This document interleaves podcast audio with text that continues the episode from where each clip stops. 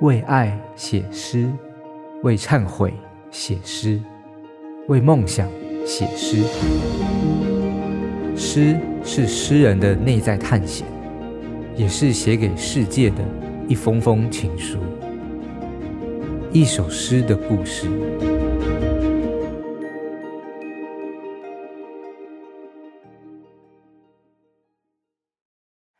大家好，我是叶芷妍。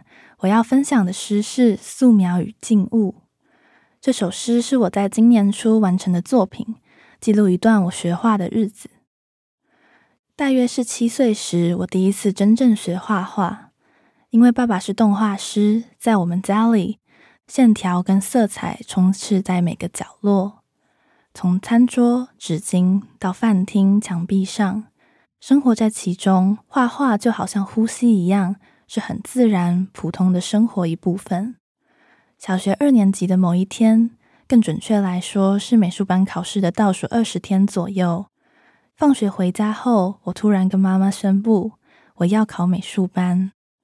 从来没去过画室学画的我，在十天内恶补了几堂课，便匆忙上阵，幸运地考进了美术班。我从此踏上学习美的路途。从小学三年级到国中三年级，七年里，我没有间断地过着美术班的生活，从基础的素描、水彩、创意表现。到雕刻、金工、书法、书画、盖房屋模型、平面设计等等，所有的尝试仿佛都在为我打开新的大门。其中，我最喜欢素描，因为素描是一切的基础。在画室画素描的日子，总是在周日的下午。午后，阳光从窗外直直照进教室里，所有的静物、果盘、苹果都被照得发亮。那样好像凝固果冻一般剔透的想象，是每每回想起时第一个从我脑海里浮现的景象。我们围绕在画室老师身旁，看着他示范构图，又或埋头雕琢纸面的光影。记忆里的那段时间，就像是童话一般晶亮的美好想象。那段时间，春天也不只是春天，是属于全国学生美展的季节。为了连夜准备美展，我们在放学后三三两两跑去校门旁的便利商店买热狗、关东煮，再一路回到最高楼层的美术教室。当全校都安静下来，国小学生们早就放学回家，入夜的教室里，属于我们的时间才刚刚开始。我们好像有着自己的王国，老师会播放 radio，我们各自打磨作品，想不出来的时候就到处串门子。也和老师讨论那种默契感，以及从教室走出去时下楼梯因为怕黑而互相捉弄、惊吓彼此的笑声，仿佛是每一年固定的春日记忆。画画的这段日子也让我体悟到，面对真正热爱的事物，需要保持距离。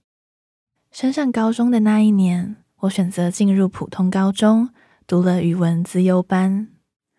当时我觉得，如果学习美这件事情，让我第一次感觉到自由，也就是可以让自己心里的想象透过技法，让自己心中想象的世界诞生。那么，我很想走出去原本固定的环境，实践看看这种自由。或许学习美而衍生出来的自由，可以让我在外面的世界看到更多的风景。其实到现在，画画依旧还是我的兴趣，只是不同于以前在美术班，现在画画。这件事情用一种更丰富的样貌存在在生活之中，不管是帮现在自己的诗作做一些插画，还是做平面设计，甚至是摄影啊、剪辑，这些同样是美的事物，我想会一直存在在生活之中，变成我的一部分。我一直都想为这段专注学习美术的日子写一首诗，却忍耐了非常久，可能是过去的记忆对我来说太过珍贵。所以始终没有提起笔来，直到今年初重新看了杨牧老师的一首诗《怀念伯克莱》，提到了油彩画，才让我重新想起来当初学习画画时的触动。或许我也可以用文字的方式，将那段过去的记忆重新好好诉说。写完这首诗，也才突然感觉到有种踏实的笃定。好像用了现在能够做的最好的语言、最好的说法，来把这个过去的故事好好的完整写下来，像是告诉自己，上一段旅程结束了，准备要进入下一段的旅行。写完这首诗，让我回想起刚开始学习素描时，所谓的画一个圆是一切的基础，而这首诗对我来说，好像是重新再画一个属于我的圆。回到那种最初最初练习一切的基础，练习如何忘记现在已经会的技法，而只是回到当初那种触动的感觉，重新开始。那在完成这首诗之后，我才后知后觉地意识到，当初离开学了七年的美术时候的挣扎，又或者刚离开时的迷惘，现在都已经离得遥远。重新回头看，才发现离开美术班的决定。反而让美这件事透过更多多元的形式，好比观影、阅读文学作品等等，重新回流到我现在的生活之中。接下来，我来分享我写的《素描与静物》这首诗。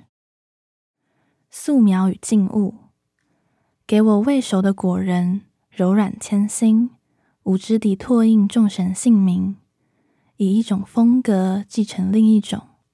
唯有线条长出事物的脸孔，丈量鼻骨、唇峰和言语的距离，谈论起均衡姿势，正点如一具古老的身体掖着淤青，注视谁举手发问，美为真实的容器或其虚构的阴影，抽蓄井然的拙金，田梨红柚依约滚落。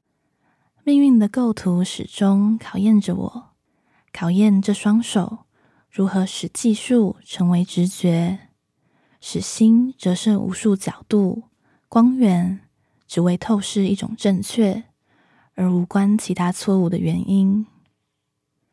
苦旱的季节，搜集符号、斑点的石像，独自换上主流的过敏。我久候此地，认知多边的忧郁。时间是刀，刨去象征，果皮与目的，在圆形的尽头剩下自己，模仿自己，伸手，渴望天空的食指，速写梦中语事，使疼痛一一具体。等待着雨停，在尘埃的明示，所有尚未浑浊的颜色干涸，仿佛静置。有什么恒久转动？让我们打开彼此。抽屉里头，手稿、漆蜡与笔洗，消耗空白的日子，甘愿忍耐，成为一扇彻底的窗，看窗外起风或者不起风的天气，同样摇动鼓噪寻索的心。想听爱听，就在静好听。